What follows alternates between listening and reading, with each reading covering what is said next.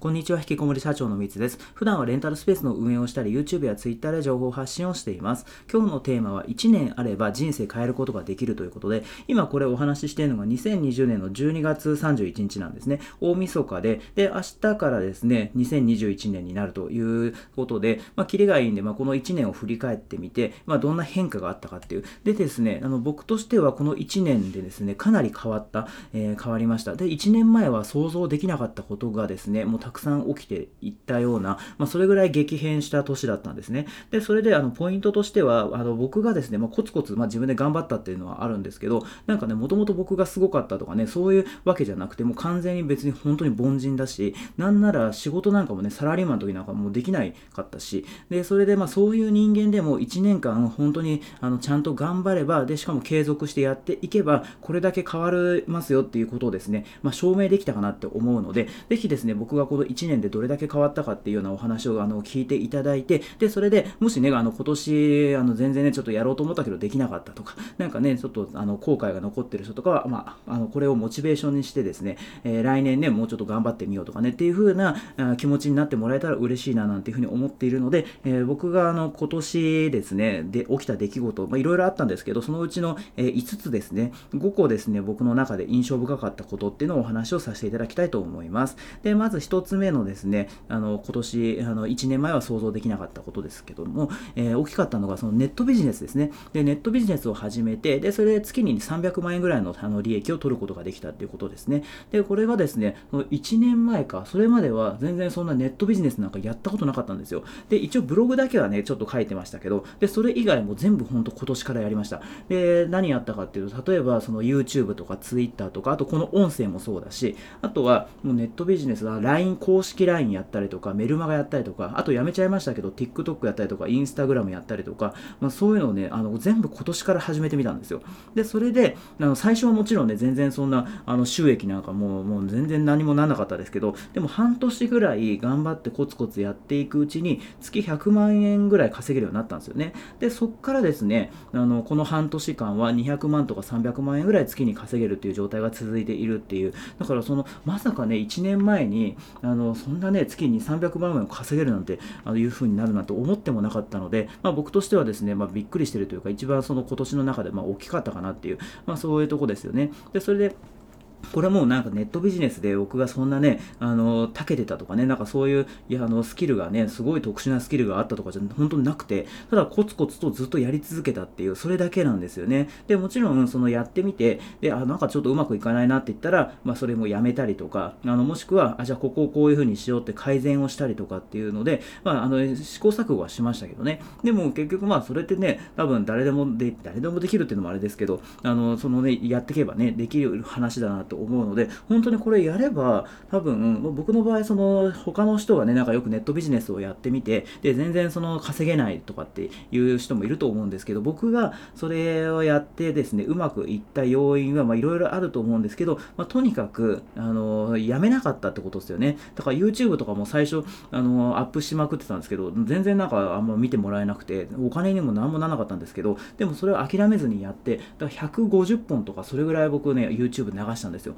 で、そうしたらですね、途中から見てもらえるようになったなってきて、で、それで、まあ、今に至るって話なので、だから諦めずにやったっていうことですかね。で、あとは、その作業量も増やしましたね。引きこもり社長っていうふうに今やってますけど、本当にずっと家に引きこもって、友達とかの付き合いも全部、えー、なくして、で、それ1日10時間とかずっと作業してたんですよ。だから、その動画も150分上げられるし、あの、そういうね、他の Twitter とか、他のものも全部いろいろできるっていう、まあ、そういう環境を作った上で、まあ、僕は作業を取り組んでたので、だからね、あの単純に作業時間が長かったっていうのはあるかもしれないですね。だからそのなんかね、片手間でね、1日30分だけ、えー、頑張るみたいな、それを1年間続けたところで、僕の能力だったらこんな風にはならなかったと思うけど、僕はその本当に自分で言うのもあれだけど、能力っていうか、本当に普通だと思っているので、だからその普通の人間が、えー、結果を出すんだったら、もう時間をとにかく作って、で、それでその集中して作業するっていうことを続けるっていうので、まあ、あのこれだけ結果が出たかなっていうところですよね。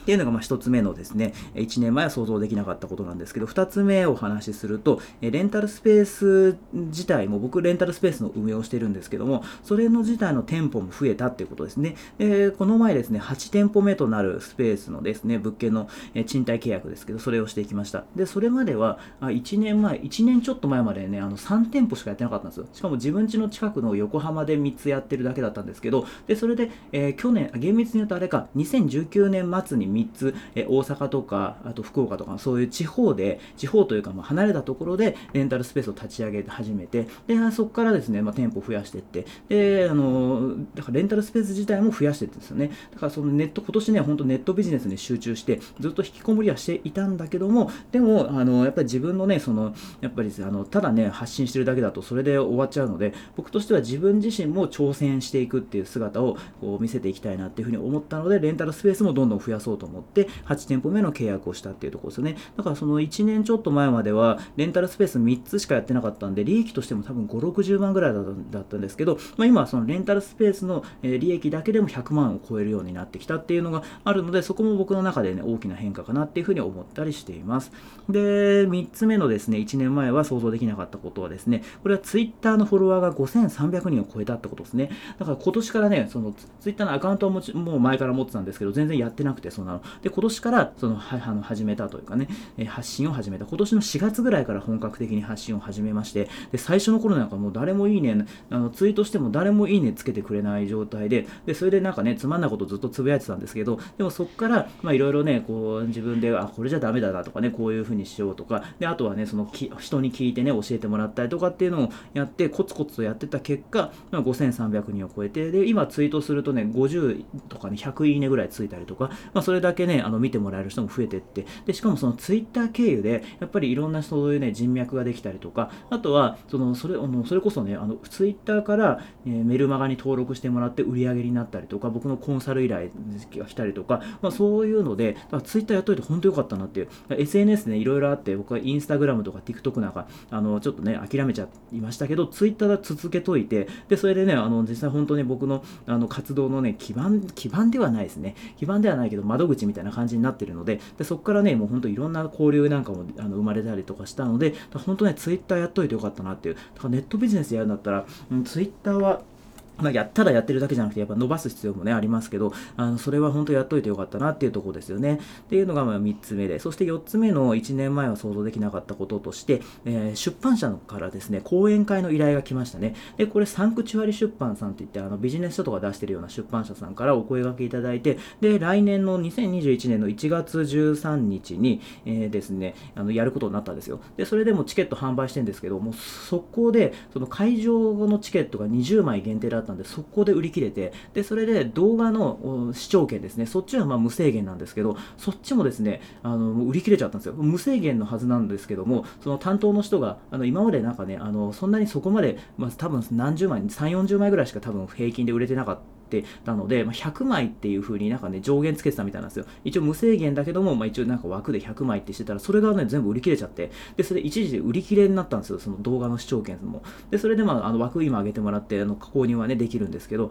だからね、それだけ、その、だから120枚以上か、パッと売れたっていうようなところで、まあ、まさかね、1年前に僕はその講演会をやることになるとも思ってないし、しかもこの講演会やって、そんなすぐね、何百、100枚以上もね、売り切れるとも、そんな想像もできてなかったんで、それに関してしても、まあね、この、これまでネットビジネスとかね、レンタルスペースとかツイッターとかでね、いろいろ伸ばしていったんで、まあ、それが、あのー、まあ、かなってというかね、そそれで目を、目をかけてもらって、あのそういう依頼が来たっていう流れになるんですけど、とにかくね、あの、この1年前だね、こんなことになるのかな、なる、なることすらね、思わなかったなっていうのが、まあ、あの、出来事ですよね。で、それで5つ目のですね、1年前想像できなかった出来事なんですけど、これは池早さんと対談っていうことですね。で、えー、2020年の10月ぐらいに1回、池早さん家に、あの、高知なんですけどね、四国の。そこにね、遊びに行ってですね、音声で対談したりとか、まあ、そういうことをあのさせてもらって、で、それでこの前ね、あの、それとは別に、あ Zoom でちょっとね、対談あのさせてもらったんですよね。だからね、その1年前の、もちろんね、僕1年前は池早さんのことね、知ってましたけど、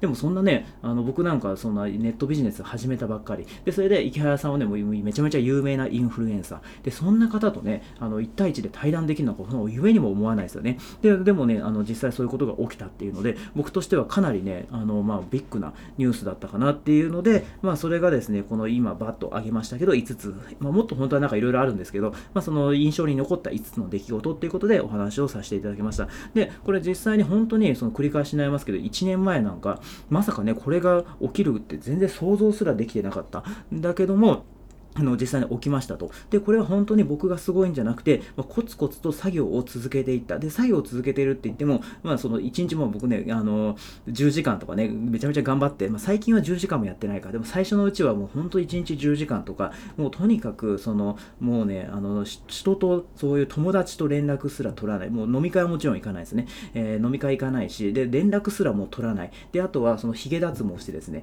髭を剃る時間すらビジネスに使ったりとか、もう洋服も全く同じものにして、で、それでもうね、あの、洋服を選ぶ時間すらもったいないみたいな、それぐらい徹底して、で、それでやってみたんですよね。で、そしたら、まあちょっと僕の場合かなりなんか極端な性格なんで、それだけ徹底してますけど、まあそこまでね、やる必要あるのかっていうのはわかんないですけど、まあ僕はとにかくそれで、あの、徹底をして、で、それで、あの、自由な時間というか、作業できる時間を確保して、で、その上で、まあそういう YouTube とかね、そういう Twitter とか、情報発信とか、そういうのを、あの、やっていきましたと。で、そしたらもうね、1年間でこれだけ変わったっていう、まあそういう結果を残すことができたんですね。で、それで逆にでもこれって僕はあの20代の時から脱サラしたくて、なんか起業したいななと思ったんですけど、20代の時なんかね、1年経っても2年経っても5年経っても何も変わらなかったんですよね。だからそれは行動してなかったから、まあ、変わらなかったって話なので、これもしまあ僕はね、あのことこの1年で変えることができましたけど、何も動かなかったら、もう5年経っても10年経っても多分ね、同じ人生だと思うんですよね。で、僕はその人生を変えたかったっていうのがあるので、もうめちゃめちゃ頑張ってったんですけども、